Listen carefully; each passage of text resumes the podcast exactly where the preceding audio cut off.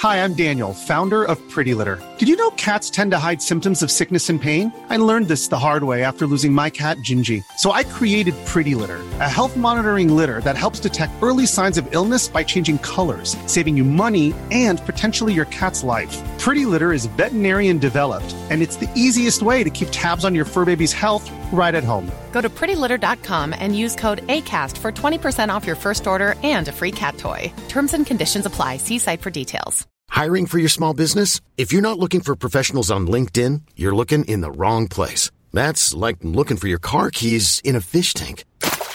LinkedIn helps you hire professionals you can't find anywhere else, even those who aren't actively searching for a new job but might be open to the perfect role. In a given month, over 70% of LinkedIn users don't even visit other leading job sites. So start looking in the right place. With LinkedIn, you can hire professionals like a professional. Post your free job on linkedin.com slash achieve today. This is Internet Marketing.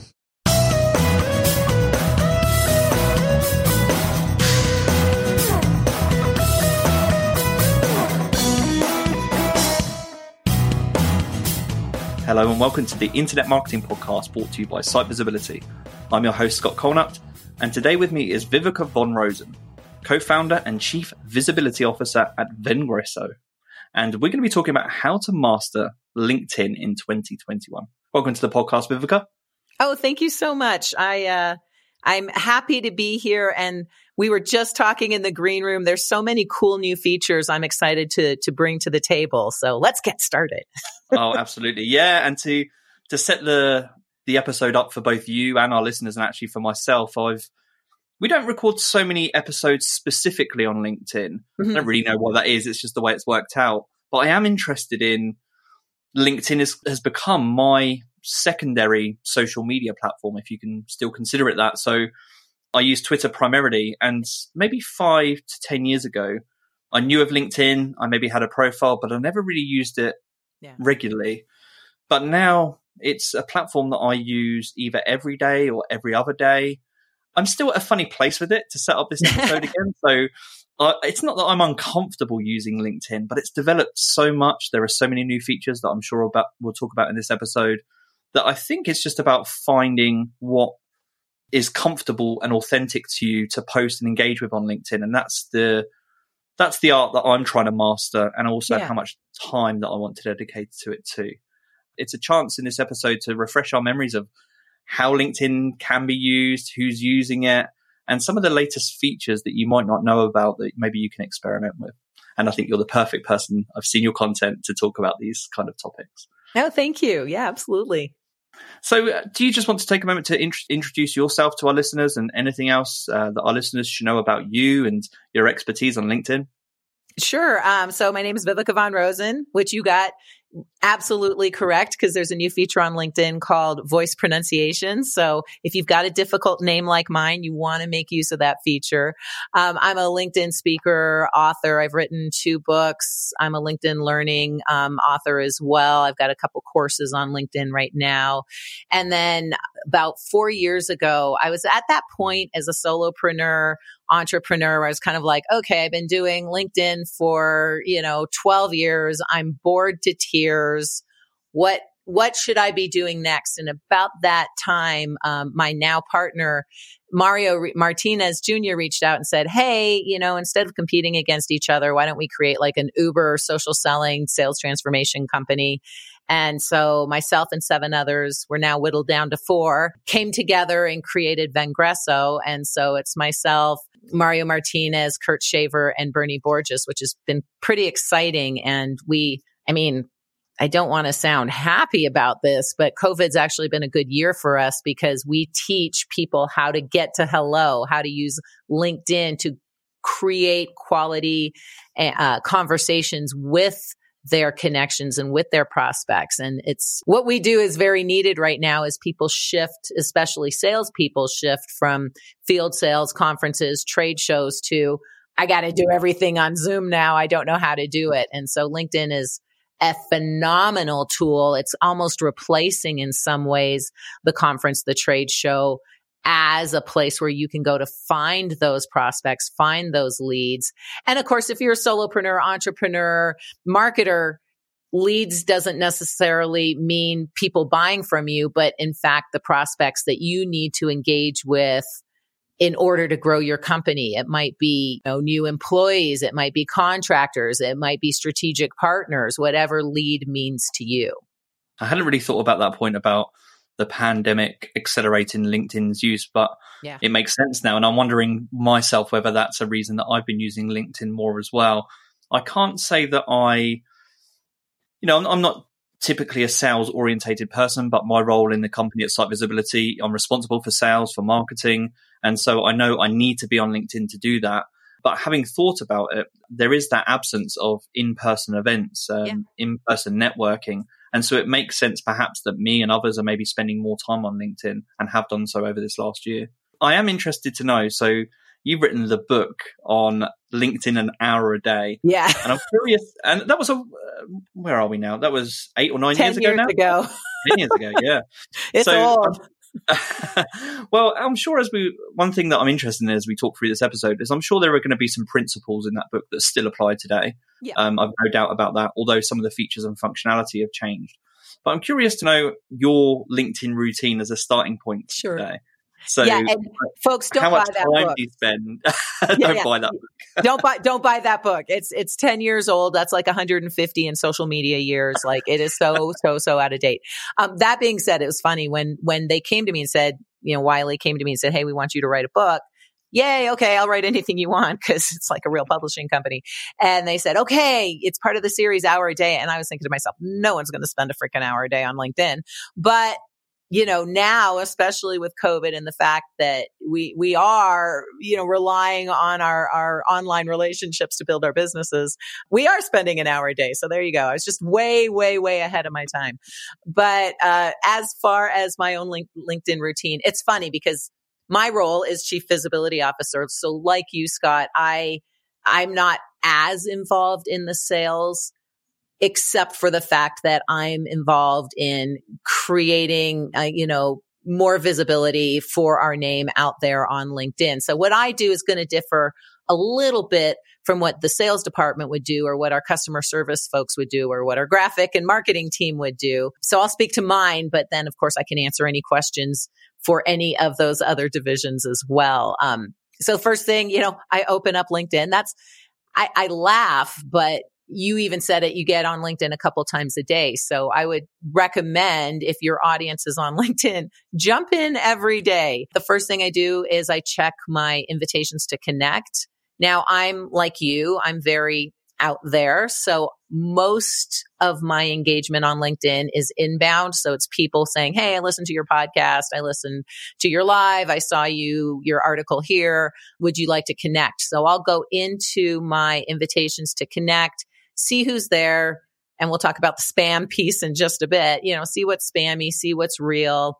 And then I'll, um, I'll, I'll go through it. I send everybody a message because even if I'm not going to connect with you, I can still send you a message. And I use video to do that because it differentiates me from everybody else. But I'll send a quick message both to the people I accept and those I don't. And then that generally leads to more activity in my inbox. So then I can continue the conversation with someone who's a good prospect for me, which will then hopefully lead to the phone call. So almost everything I do is to get those inbound leads that I can then port off to my sales team. I'll also create, create content. Not, I mean, I blog once in a while, but um, now we've got a whole team that does that. So when I say create content, I'll create a native post or a native video that points to content that the marketing team has already created. Thank you, marketing team, because I'm graphically impaired. So it looks way better when they do it. And then sometimes I'll just get into our social sharing tool. We use Everyone Social, but there's some great ones out there Agora, Pulse, Hootsuite, Hubs. You know, there's a bunch of really good tools out there. And I'll make sure that I've got enough content going out to keep myself visible to my audience over the next week and then I'll go into my notifications and see what kind of activity I've received from that content that I've put out there. See if there's someone there that, again, I need to continue the conversation with. And then, of course, I'll go and do that. We use scheduling tools, so there's not uh, this back and forth, back and forth, back and forth. And um, that's pretty much what my day looks like. Of course, if we have a big launch that we're doing, like we just launched a new piece of software called FlyMSG, mm-hmm. I'll have to go into my profile and change the background image and change my header a little bit and add a new experience section to promote the con- uh, the product in this case. But that's that's not every day. That's probably, you know, well, it's whenever we have something new to launch. So your LinkedIn profile can be relatively static, but your activity needs to be daily. And I need to get to that spam piece and invitations, yes. uh, like everyone. And that's why I'm so excited about this episode because these are burning questions that I have. So, as I said, I've been using LinkedIn more over the last year. So, I've started to notice, I guess, my behavior and being conscious of my behavior. And I've just got over the, I'm around the, uh, I think it's like 1,000 or something connections. So not yeah. that many. It's pretty average, I think. And then I was looking in, in research for this episode, I saw that you had, I think at the time, maybe 44, 45,000 connections or followers, followers however you describe them. Yeah. And it's just a, I imagine you, you just get a crazy, crazy number. I get, I get a crazy number of invitations at the level that I'm at. And so you must get just a crazy number. And I just need to know how you manage that. Yeah, yeah, I get about 100 a day. So, um, wow. Now I'm at my limit of connections, which is 30,000. You can have as many followers. It's like Twitter, right? You can have as many followers as you want, but you can only have a certain number of connections. So I have to be and I recommend everybody else be really discerning too when it comes to connecting to people on LinkedIn for, for a few different reasons. Now, the reason I'm at 30,000 is I've been on it for 16 years. I've written two books on it. I'm a LinkedIn learning author. You know, I'm, I'm literally the at LinkedIn expert um, on all the socials. So I, you know, I get a lot of invitations. And so even culling the you know 90% out i'm still at my limit. But 1000 to somewhere between 1000 and 5000 connections i think is actually prime because it's definitely big enough that you're exposed to the bigger networks out there but it's also manageable. And what you start to see in your feed is relevant to you whereas with 30,000 connections even though all right i was going to say i do it but my assistant does it uh, but even though my assistant goes in and weeds people out, it's still way too big of a network to manage. So I'm very, very discerning and I, but I recommend everybody be too. Another reason for that is and then I'll actually answer your question. Another reason for that is when it comes to sharing content on LinkedIn, it's not how big your network is anymore. It doesn't matter. It's how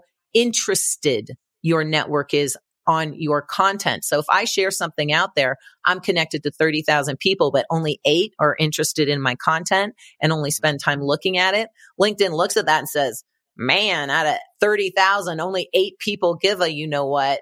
We're mm. not going to promote this. We're not going to make this very visible. Whereas if Scott, you were sharing content and thir- 300 of your 1000 connections are engaging, looking at, reading your content, LinkedIn's going to go, oh, nice percentage. Let's open it up, not only to the rest of your existing network, but beyond that, not only your connections, but beyond that into your existing network. That's what I meant to say. So your 1st and mm-hmm. second level connection. So that's why having a quality and smaller network is more important. So how do you manage spam? Most people, like I said, I'll send a response to everybody because, hey, you know, maybe they didn't know they were supposed to customize the invitation to connect. Maybe, you know, maybe they're not actually working at that company. They just haven't updated their profile. So now they're working here. So I never know who's inviting me to connect. So I send a message to everybody. Um, I just simply don't accept anyone except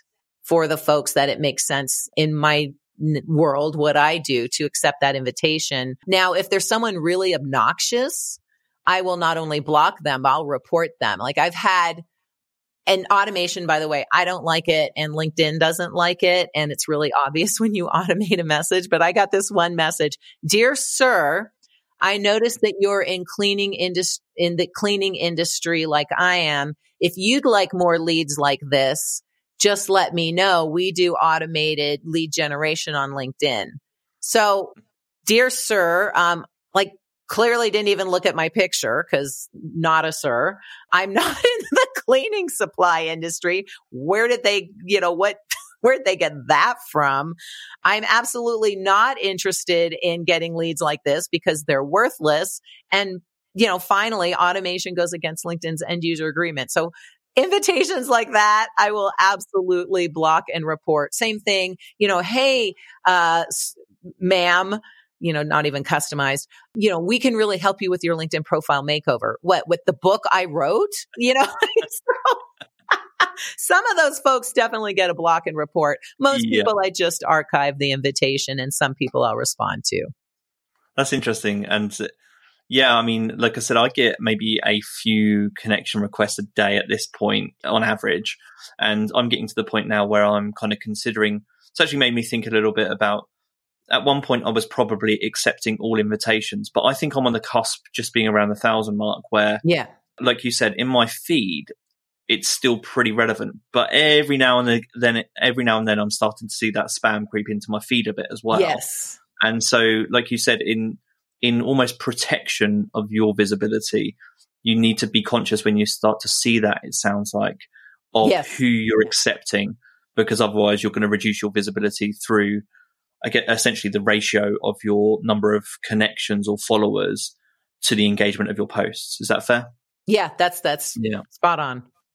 And on the automation front, um, you mentioned an assistant there, and so everything, all of the connection requests are being accepted or archived manually. That's yep. how you, that's how you yep. approach it. Yeah, yeah, I do that. And and actually, my assistant will will sometimes go in and, and delete, like I'll say, just delete everybody with this title or here, because this is not, you know, my industry. She uh, she deleted my husband once, so it's like, well, maybe not my maybe not my husband. But yeah. who's actually a really he's also my buyer persona so that I, I don't know what was up with that that day but yeah i because it's awkward when your assistant goes in and sends a message um, to your cousin uh, that that looks weird. And so I take on most of my own engagement. Plus, you're not supposed to have an assistant in there. So as far as you know, delegating the routines, there's some that you can do. It still goes against LinkedIn's end user agreement, but automation, I absolutely won't do anymore. And I don't recommend people do it because they do it wrong. And the problem is people are hiring these automation companies or using these automation tools and and then they get restricted or they get their accounts deleted. Let's not even get into that conversation. And they get their accounts deleted. And, um, you know, and, and the company that they're paying $1,000 a month to doesn't care. The tool that they're paying, you know, 19.99 a month to doesn't care. But now they're up a creek because they don't, they can't access LinkedIn again. And they either have to mm. beg LinkedIn to reinstate them or they have to start all over again. So automation, just stay away from it. Yeah. Stay away from it. Don't get your profile deleted and also yeah. avoid those avoid those rough nights at the dinner table when your husband's staring at you wondering, exactly. wondering why you deleted it. Okay, uh, understood. Okay, so I'm going to move on to posting engagement sure. aspects of LinkedIn. So kind of where you should be posting, what you should be posting, maybe times or formats. And I'm interested as a starting point in group engagement. So eh. at one at one point, yeah, eh, okay. Well, there's my answer. Um, well, yes I, and no. Like groups yeah. used to be it, right? Um, but then mm. the the spammers caught on to that, and because they abused groups so badly, LinkedIn just really tightened up the security around it, which meant that they threw the baby out with the bathwater. And now, you know, you live and die by notifications when you're sharing content. And half the time you don't get notifications on your group, group engagement. So you don't even know if someone's having a conversation with you. So I'm not a huge fan of groups. I don't spend any time there. That being said, we're working with a company right now that has a very unique um, they create the resin for piping. And so it's harder for them to find their buyer persona, their targets on LinkedIn. But there are some groups in the real, real world that anyone who's a member of that group in the real world, like ASPE, etc., they're a target audience. They're their target. And so for them, I'd say, okay, go join the ASPE group on LinkedIn because now you have an opportunity to see who's in it. Plus, if you're in a group, you can message the group member directly, which is why all the spam happened. You can message the group member directly and start that conversation without even having to connect and without paying for Sales Navigator.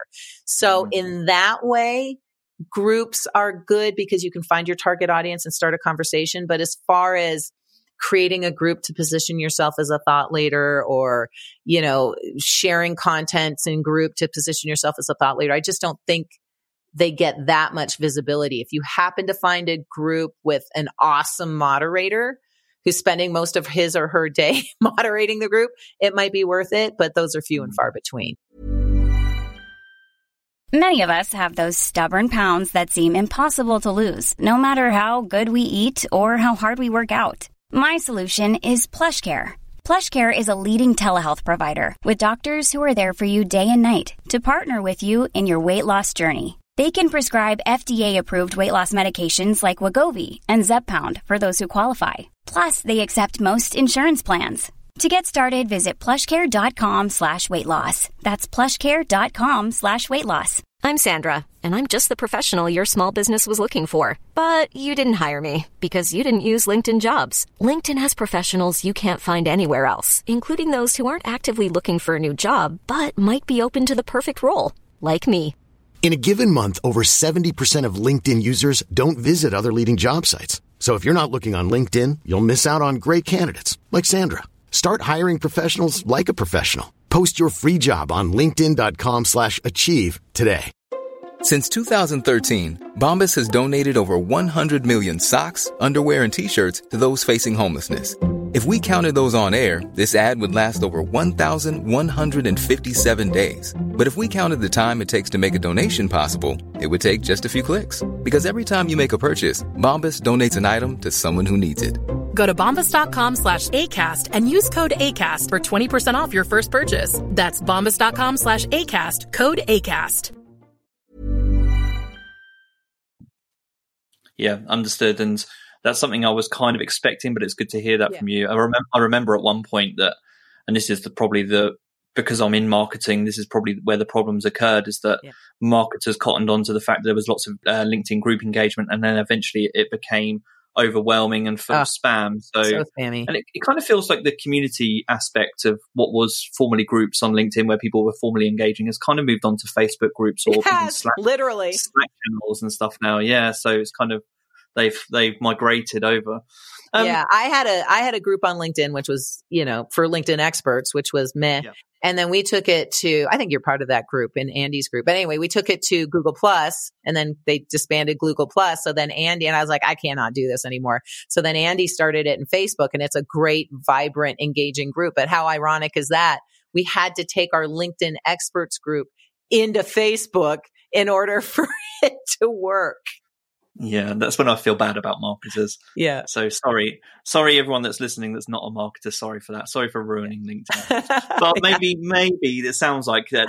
Don't be put off entirely. Maybe just check out, particularly if you're in a niche industry, as Viveka says, check out just to see if there are any active groups. On to best times to engage. I'm always torn and curious about this topic, but have you seen any particular hours of the day that see better engagement than others?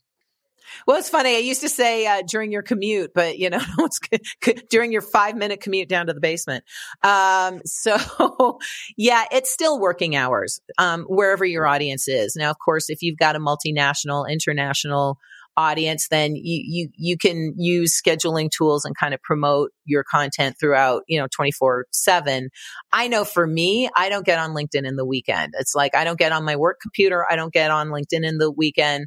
I have learned how to create those boundaries for myself because I working at home, you you literally could be working 24/7 and you know maybe you feed the kid and the dog once in a while but you're like in your basement and um that that doesn't work for me anymore. So I have very hard start and stop times in my day and I don't work on the weekends. So if other people are like me trying to find that work life balance, then I would say on LinkedIn, working hours, the working hours of your audience and wherever they are. But weekend engagement just doesn't seem to do that well. So yeah, I just nine to five, eight to six, whatever it is. Um, that's that's when I get the most my my engagement. Perfect. And this is an area that I know you're passionate about and I'm also curious about and posting formats. So I know that Yeah. you recommend because I've seen your content about your recommendation to post natively, but just because I'm curious and there's so much that's been developed on LinkedIn. So I'm curious to know if you think there are any native formats on LinkedIn that you think are kind of criminally underutilized. So I see a lot, a lot of people sharing Yeah. posts and images, a little bit of video content, and I don't know what you call them, but the the carousel or slide type posts. Yeah, yeah, the the the document. So the- Mhm. I'll, I'll I'll kind of put I'll, I'll reverse your your question a little bit and tell you what what works really well and what doesn't, which is also un, you know utilized underutilized. So yeah. Whatever is new on LinkedIn is what you should be doing because LinkedIn always amps up the algorithm of around whatever is new. So to your point, the carousel images, it's not that new. It's like over a year old, but you can upload PDFs or PowerPoint presentations. LinkedIn will put them into a carousel. And I think the reason it gets so much juice is number one, because people, it's that dwell time al- algorithm I was talking about. Mhm. People are on there flipping through the different screens. And so LinkedIn's going, okay, they're on here for a minute, for 90 seconds. That's, that's pretty good. We're going to amplify and make that post visible to more people. So the, the little, it's a little icon that looks like a piece of paper, which is a little deceiving, but that piece of paper icon is for documents and the documents you want to upload are either a PowerPoint or a PDF. So that works really well. Um, native video still works really well. I recommend captioning it if you can. That takes a, a lot more time and effort, but it's worth it for people who are scrolling through, especially if they're, you know, they're at the dinner table. Well, hopefully not the dinner table, but they're in the living room with their family. Their family's watching TV. They don't want to play the video, but they can read the captions. So native video's good. Really, a- anything, a, a link to a blog post, a podcast, etc. Anything's good. What, what people ignore or don't utilize enough is the basically the description around the media that they're sharing. So you get 1200 characters to let people know, you know, this type of people, these ty- this type of audience should be reading my content. This is what's in the content, the video, the slide share, whatever. You know, what do you think about the video, the slide share, the media, whatever? Um, make sure to, you know, let me know in comments below and then adding some hashtags, some emojis, some things to make it visually interesting. But utilizing that 1200 characters also helps with dwell time because most people will read it. I always use bullet points or numbers in there so people know where to go to get the juice. And then they're like, okay, this sounds like this is a good video, blog post, carousel that I should um, review. And, you know, you got to earn their time. There's so much there's just so much on all the socials. And unless it's triggering for you i.e political etc you're probably not going to stand sit and read it. So there has to be something in it for you. Well i might not know just looking at the first page of a carousel or looking at the frozen face of somebody in a video or seeing just a link to a blog post. I might not know what's in it for me. But if the author of that content has taken the time to describe what's in it for me and why I should be reading it, then I'm a lot more likely to do so. So that's, I think, what people underutilize the most is that description, that 1200 character, not word, but 1200 character description section, which might take you five minutes more when you're sharing content to write out, but it'll make all the difference in the world as far as what people are sticking to, reading, and responding to. And then, of course, you want those calls CTAs. Click through, read this, let me know. Um, otherwise, people are just going to read it, but they're not going to engage with you. And it's the engagement you want because that's where you start your conversation. Yeah, I know. As you're saying that, it's ringing bells in my mind because I use LinkedIn. I post relatively frequently or engage relatively fre- frequently on LinkedIn, but I know that I'm guilty of not encouraging conversation for the things that I share. And I think for me, just thinking out loud, it's there's maybe one, it's probably just laziness. Um, I'm more of a social media lurker, more of an introvert Yeah. than an extrovert. So that's probably part of it. But I think there is still a little bit of fear there sometimes. Just you think, well, what if I share or invite conversation and nobody responds? That can feel Right. quite like a little, you can feel a little bit nervy about that. Yeah, no, I totally get that. And Mm. at first they might not, but the more you share natively, um, the more likely LinkedIn is to, you know, is to promote it and you will get more engagement, which is why, like I said earlier, you, you, you know, you live and die by those notifications. If you don't want to scroll through your, your timeline and see like, Eight likes, two likes, no comments. Just keep an eye on your notifications. Like ignore your timeline after you posted, but definitely keep an eye on your notifications because you you want to make the most of that opportunity when a lead actually reaches out to you.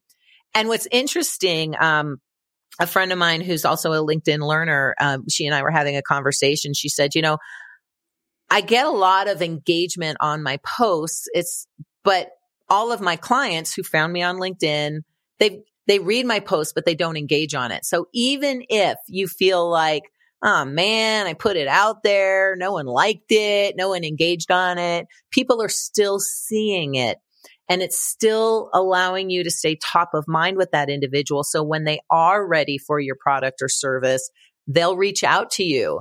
And that's, you know, and, and that's what happens, even though sometimes it feels like you're, you're speaking into a void. Mm.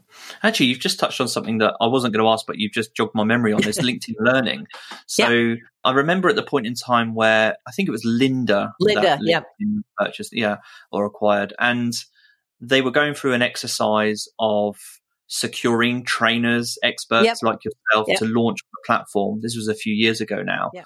What's the situation with LinkedIn Learning at the moment? Are LinkedIn still, is there still kind of a, a gatekeeper there or can anybody Oh, yeah. course on LinkedIn? Right. So it's Yeah, more no. controlled other platforms. super gatekeeper. Like I, I, I'm, I've, the reason I got into LinkedIn, it's, it's kind of a long tail. So my first book was with Wiley, LinkedIn Marketing an Hour a Day. My um, executive producer on that was Willem.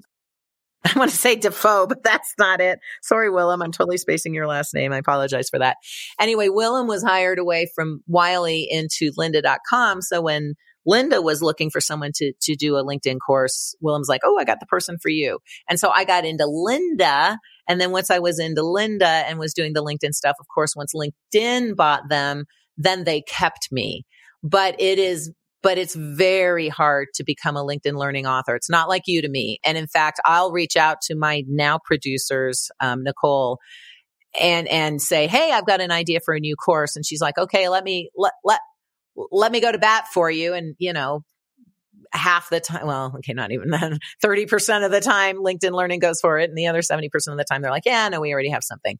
So if you, if you have a very, very unique point of view, a very, very unique product or service, um, uh, instruction, you can try, but it is, it's, it's harder, I think, to get on LinkedIn learning than it is to get into a publisher anymore. And just a quick plug as we're talking about that and your work on LinkedIn learning. So um, Yeah. I remember seeing, I think you've got three courses, is it? One on B2B marketing, one on B2B marketing, employer advocacy. Um, we dropped the other one, which was on ads because there's just a better person to do ads. And we dropped the LinkedIn for business because I um, introduced them to my friend Michaela, who does better job than I do on company pages. So they, they had her do the company page one. So it's, um, yeah, I just have two courses right now. Working on a third, but only two up. Can you give us any preview about what the third's about? No, I'm not allowed. That's okay.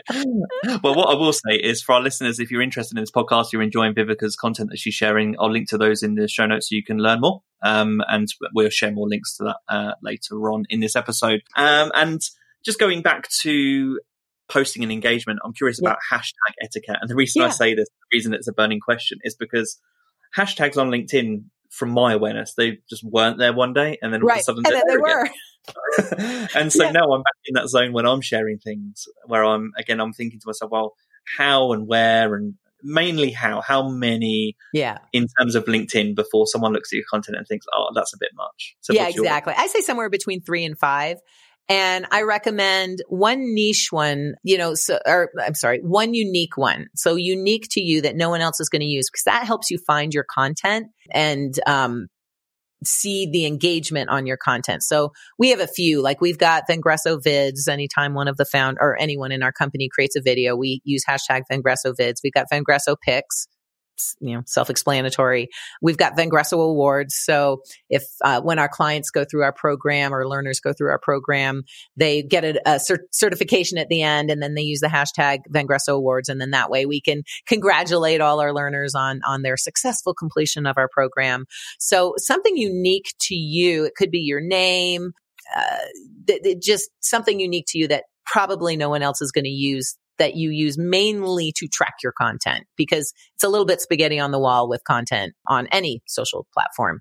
The other thing is something niche. So while other people might use selling with LinkedIn, selling with Sales Navigator, selling with video, those are literally our programs.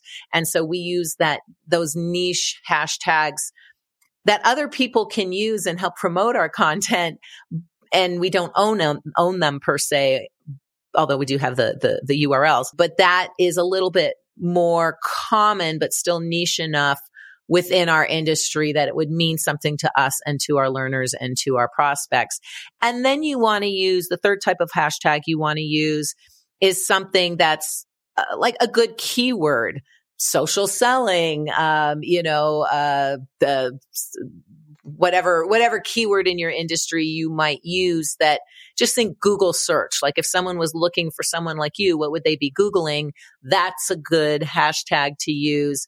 And then the fourth one is, is more for brick and mortar businesses. So they don't work nearly as well as location hashtags on Instagram. But if you want to do a location hashtag, you can do that too. Um, if you've got more of a brick and mortar business. And so, you know, one of each, maybe two of each, but you're kind of pushing it once you get past six hashtags. It looks, it just looks, it starts to look a little markety, a little spammy. Mm, yeah, a little spammy. That's maybe how I think of it too. Yeah. It's always funny. You reach that moment when you're posting something where you're like, oh, one more. And then your mind's like, no, that's too many. And yeah, yeah, exactly. Exactly. Now it's spam. Um, and do you use the auto suggest hashtags for your hashtag research on LinkedIn, or are there any other third party tools that you're aware of that enable you to do a really good job of hashtag research? There probably are, but you'd have to ask my marketing team. Yeah, I'm lazy, so I just use a unique um, whatever I'm talking about. There's we usually have a niche hashtag about whatever. You know, we we do these marketing sprints, so I kind of know what the sprint is for this quarter. Um, so I'll use that hashtag. Obviously, if we're launching a new product or a new service, we'll use that that that uh, niche hashtag around the product or the service. Um, once in a while, you know, once in a while something will pop up in the suggestions. I'm like, oh yeah, click, I should use that one. But most of the time I'm just doing it more organically. Um, but you know, my marketing team probably has a different answer. yeah, no, I mean, for me, just I've used hashtag research tools in the past and they're always helpful. Yeah. Generally, generally um, hashtags that are used on one platform are used across others as well. Yes, but I really yeah. I, I, find the auto suggest hashtags on LinkedIn quite useful actually. And yeah, yeah. once in a while, something will pop up. I'm like, oh yeah, that's a good one. mm. Okay, uh, and moving on to profiles and pages. Yes. So I read starting. I'll start off with employee or personal profiles on LinkedIn. Yeah. And there was a, I can't remember, I'll, I'll link to it if I remember where it's from. But again, as I was doing research for this episode, I was watching a video of yours. And in the video, you were talking about how you should think of your profile on LinkedIn as a resource, not a resume, which I really yeah. liked and just to share as part of this episode. And I think I can't remember that video was from a few years ago now, but I think that's still applicable today. Still absolutely relevant. Yeah. And it's interesting. And I, I know the questions are this way for a reason, but when we're teaching LinkedIn, I just want to put it out there. Don't start posting on LinkedIn until your profile looks good. Cause it's like going to a conference or a trade show. Like with a paper bag over your head or in something completely inappropriate, um, like no clothes at all. So you want to make sure that your profile looks good because when you start posting and engaging on LinkedIn, people will be going back to your profile. So now you've gained their trust. They're like, yeah, I like what he has to say. And then they pop back into your profile and they're like, oh yeah, never mind. You know, it's kind of like the bad date. So mm. make sure that your profile looks good before you start with you know, connecting and posting, etc. That being said, yeah, you want your profile to be a resource, not a resume. And just think about yourself. Like, do you care about me? No, not really, but you care about how I can help you. And so your entire, your entire profile should be buyer centric, focused on your buyers. What's in it for them? What's their point of pain? How do you help with their point of pain? How do you solve their point of pain?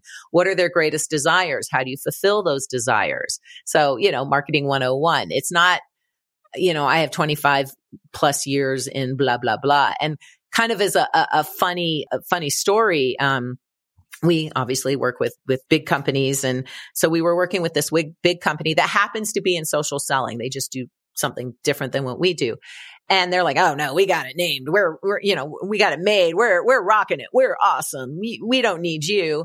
And so we're like okay cool. Um do you have five more minutes? Yes.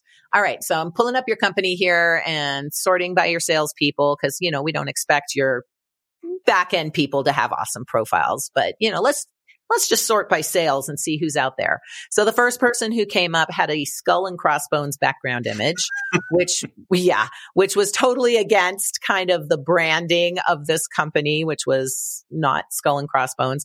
The second person was like, quota crushing sales guy, 25 years in the president's club. And that's exactly what you know that guy sounded like. You know, it's just like, mm. ew, I don't want to deal. I don't want to work with someone who's quota crushing sales guy. Like, bleh.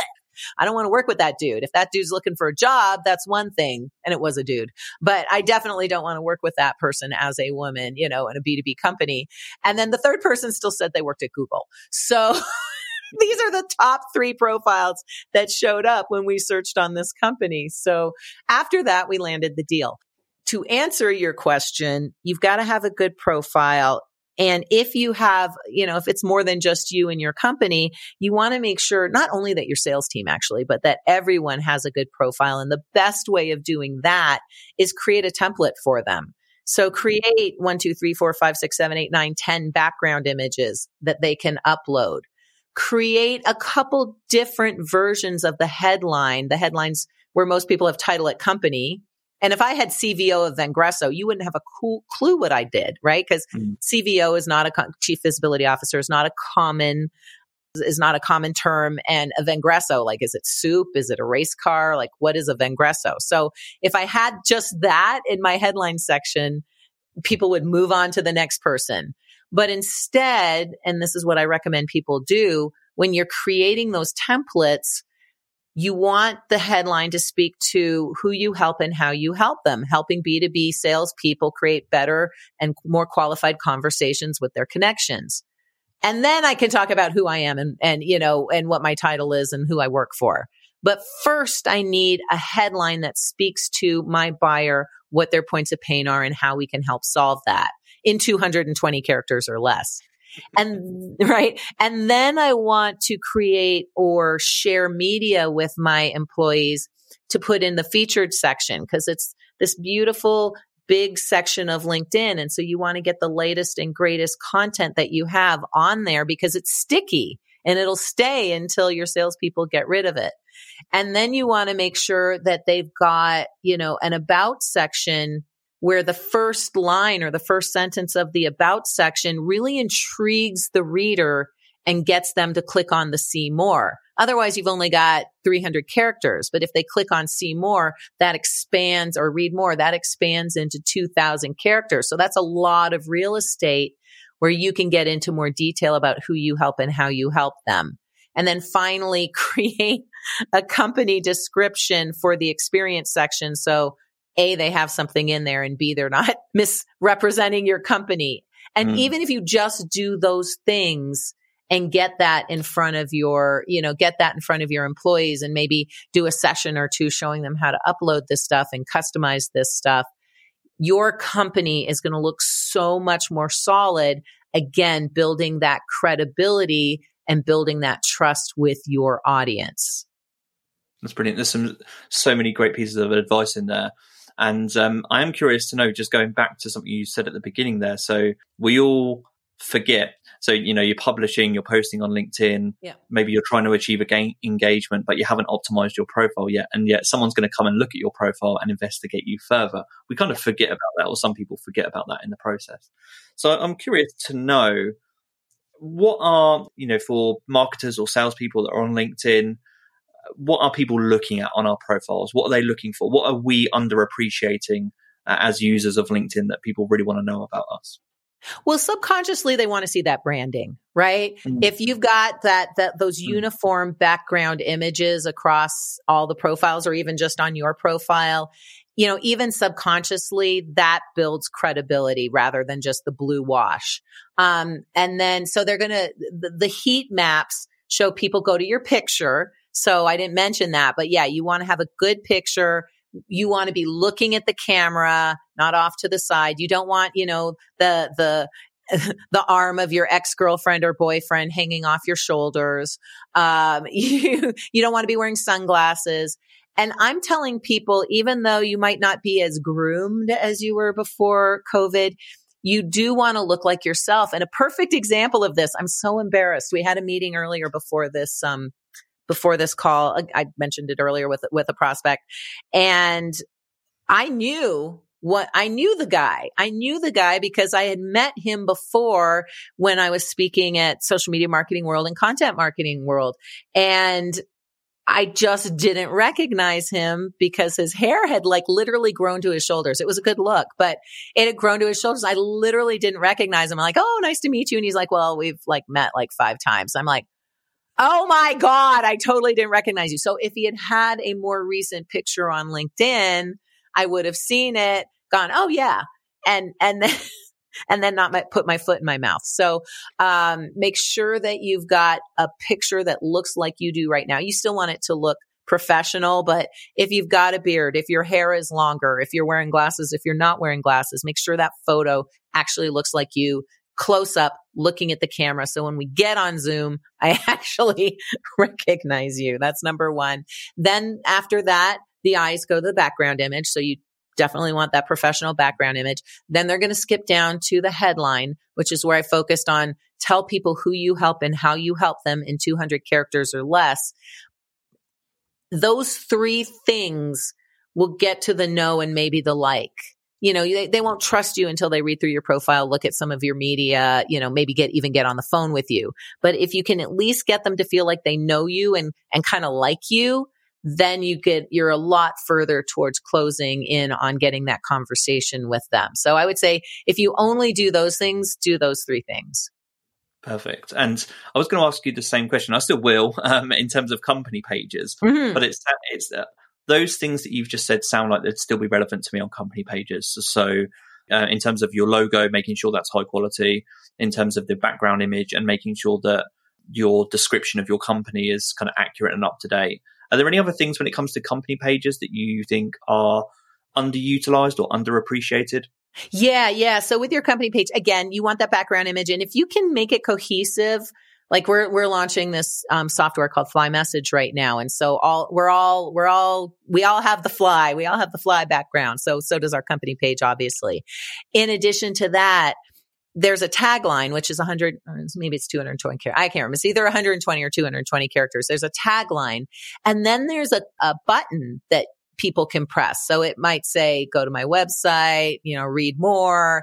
And what you want to do is almost make that button, if there's only five options, um, the, mm. the CTA, the call to action that matches to the tagline. So if you, um, you know, hey, we're launching this cool new piece of, uh, this isn't what ours says, but we're this cool new piece of, um, sales productivity software and then the big blue button says read more, it's going to guide people to click on that button. The more clicks, and then of course the button takes them to the sales page or to the launch page. And so that's such an amazing free tool and very, very few companies optimize that. And then of course you want to be sharing content. And to my point earlier, the more that you can use that description section in the content, uh, section of whatever media you're sharing, the more likely people are to to read and see that content too. And then the final piece I'll say, combining these two things together, is that make sure your employees are going to your company page, liking your content because LinkedIn likes that, and sharing content from your company page because when they do that, the little follow button goes with them or with that content and you'll get more people following your company page. More hmm. people following your company page means more visibility. So those are the things that are not being utilized enough. And that's what people should be doing. And that's what my two courses are actually variants of that uh, B2B marketing and then employer branding on LinkedIn. Both of those are variants of what you can do with your employees and your company page on LinkedIn. That's amazing. There's one feature that I love uh, for company pages as well. It ties in with what you were just saying about liking, but the notify employees button. Yes, yes. It's just so yes. handy to yes. you know people on LinkedIn. Yeah, just a bing, yeah. and then it comes up as the notification for your employees that you've you know posted new content on your page. So exactly, um, really like that feature. You too. can only do it um, once every 24 hours. So if you are posting more than once a day, then Bing do that for your most important piece and then just send an email to your employees. And we do this all the time. Like we always use that notification button, but if there's a post or if there's a reaction to a post that we want our employees eyes on and activity on, because sometimes one of the things we do is called the social surround. So we'll find our prospects on LinkedIn. They're, they're all on LinkedIn. We'll find our prospects on LinkedIn. The ones who are sharing content, our salespeople will keep an eye on what they're sharing, they'll respond to the content and then the rest of us will pile on. They'll send the link to the response and then we can get in there and pile on and continue the conversation for the salesperson, which promotes massive visibility with our prospect. And so when the salesperson then goes, Hey, want to connect? They're a lot more likely to say yes. Uh, I want to move on to some of the latest LinkedIn features yeah. to close the episode today. So I want to start off with story content because that's very new. Um, yes. I'm going to say last six months, maybe. Yeah. I'm curious to know more than anything. So what I'm seeing is I follow similar people cross platform. And mm-hmm. so I've started to see people repost the same content on each platform. To be honest, that's a bit irritating. It's boring me now. Yeah. And so what I'm interested to know is um, whether you've seen any really good examples of people that are sharing unique content on LinkedIn stories and just your opinion on the feature and whether you like it.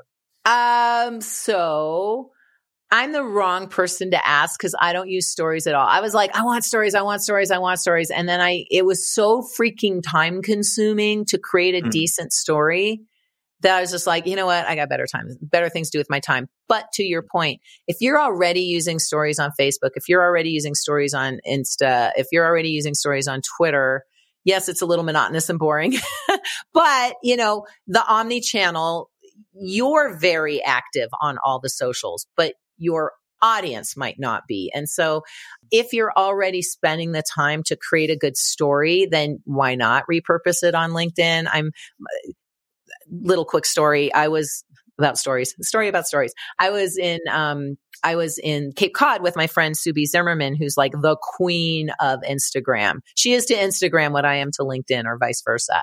And so it's really funny because she, she drives my husband nuts because she's always on her phone because it's her job. And so I'm thinking to myself, like, how freaking long can it I mean, honestly, now, how long can it take to do a story? It takes her an hour to do like, you know, maybe a, a, a 30, 40, 50, you know, to do three or four slides in a story because she's very, I mean, this is what she does for a living. And she has a ton of people who are engaged with her stories because they're great quality. At which point I said, I'm not doing stories. because I knew the quality and what I was going to create for LinkedIn was not good. It was going to be subpar to what is really needed in order to get people to engage. That being said, um, people who use stories well I think it's a great tool because what happens is when someone wants to engage with you on your story, it comes across as a private message, which is that's what you want, right? You want private message, private non-spammy messages on LinkedIn to start those conversations. Like that's freaking amazing. But in order to get that engagement, I think you have to have quality stories. And in order to have quality stories, it's time consuming. So you have to decide where do you want to spend your time? Hmm. That's really that's a really good train of thought for story content. So I like that too. And yeah, I'm finding my feet with story content and deciding how much time I want to commit to it too. So I guess it's a, a question of prioritization. It is. yeah. Yeah. A couple of other features that I'm aware of I wanted to ask you about. So LinkedIn Live, I just yeah. I I didn't know its current status in terms of accessibility. Is it still invite only? It's still invite only. Um, now that's something I'm willing to devote my time to because similarly, once someone's on your live and asking you questions in your feed, what an awesome opportunity to engage with them and engage with them live. It's not like five minutes after or 50 minutes after where you respond to a question in your feed and it's like you already lost that opportunity. It is bam in the moment. And so I love, love, love LinkedIn Live. Again, some people do it well, some people don't. It's just a matter of how much prep you put into it. I highly recommend if you're going to do live, um, my favorite, my favorite, uh, platform for it is StreamYard because then I can I can I can go live on all of my platforms. Mm-hmm. Plus they do things like overlays to make your platform or to make your live look really sophisticated and professional. And if you are going to do a live and if you can afford it or you have someone in your family you can bribe, try and get a moderator to help you with the flipping and changing of um, flipping and changing of like the the the templates and you know keeping an eye on the comments and making sure that you know they add the banners where it's needed there's just a lot of moving parts to all of the platforms but in my case StreamYard um, but if you do it right it looks really really good and really professional Amazing. And lastly, in terms of features, I wanted to ask you about LinkedIn newsletters. And I just I didn't know whether that was also invite only still at this particular it's stage. Invite only, and I cannot get an invite. I uh, a friend of mine, Peg Fitzpatrick, works um, with Guy Kawasaki, and Guy was one of the first people to get newsletters. So I'm like, okay, give me the lowdown, man. Like, how do I do it? And um, even with the lowdown, I I can't. I can't. Yeah, but it's so cool, right? Right. So when you mm. when you create content, and that's like the only reason to create articles on LinkedIn. Um, mm. LinkedIn will send an email and say, hey, you should totally read this newsletter and and become a part of the subscription. So it's really awesome. And uh, yeah, if you find out anything, let me and then Will let's do. not forget the really cool, because I forgot to mention it when we were talking about um, employee profile optimization. There's a really nifty little feature. It's only available on your mobile device called name pronunciation. So if you've oh, got a yeah. difficult name like mine, I, I'm always getting Vivica, Vivka, Veronica, Vivian, Vivitar, V. Um, and so if you've got a von Rosen, so if you've got a difficult name and people are always massacring it, this name pronunciation feature is great. And because you get 10 seconds, and even with a long name, Viveka Velma Charlotte von Rosen, even that didn't take 10 seconds. Hmm. You can use as many elevator speech. So if you listen to mine, you just go to my profile, look at the the little um, sound icon right to the right of my name. It says, Hey, I'm Viveka Von Rosen, Chief Visibility Officer with Vengreso, helping you create more, helping B2B sellers create more con- anyway, practice it a few times, helping more B2B sellers create qualified and quality conversations on LinkedIn. Um, and so you get to say your name, your title, your company, but also who you help and how you help. So it's a version of your headline, but it's really cool. You can only create it on mobile, but you can listen to it anywhere, anywhere that you can uh, look at a LinkedIn profile. So that is a super nifty little feature that everyone should be making use of if possible. Uh, yeah, you're really using all of the real estate that you've been given. Indeed. On, uh, yeah, I, I listened to it, and by the way, as a podcast host, that feature is amazing because yep. there are so many people with pronunciations of their names and you're not sure, and you can always ask, but it's handy to know going. It's in. handy to know it ahead of time. Yeah, no, it is. We had I, really I, I just one one funny story. We had a, a, a client, and his he was Indian, and his name was like forty eight, you know, characters and sixteen symbols long. And so I'm like, okay, so he didn't have name pronunciation. So then we're like, oh. okay, so then we went to like the eight other contacts we had in the company, and none of them knew how to say his name. Not a single one of them. So he's like, you can call me Ash. But that, you know, that was a perfect example of boy, do we wish we had the name yeah. pronunciation tool. really helpful for that. Uh, really uh, you helpful. have been, I know, I know we're out of time, but I just wanted to say uh, you, you've provided so much value. You've been an amazing guest for this podcast. Certainly made me think about LinkedIn a little bit differently and think about some of the features and functionality that I could either use or use better. So thanks so much for that. Before I let you go, though, do you want to let our listeners know where they can connect with you and Vengreso? Sure, sure. So if you Google LinkedIn expert, my LinkedIn profile is just like the first, second, or third thing that pops up. For sure invite me to connect. Make sure to customize that invitation. Just let me know that you were, that you heard this podcast. I'd be more than happy to connect. Um, if you want to learn more about social selling, you could just Google Vengreso, one S, V-E-N-G-R-E-S-O, not two. It's not soup, one S. And, um, our YouTube channel has just a ton of free, great content our website, if you go to vengreso.com forward slash resources, we've got case studies, ebooks, tools. I, there's just so much free good stuff out there that can help you take your social selling to the next level. And I would love to connect and answer any questions you have as well. Brilliant. I'll link to all of that in the show notes. I want to thank you once again for your time. And this has been the Internet Marketing Podcast. Thank you.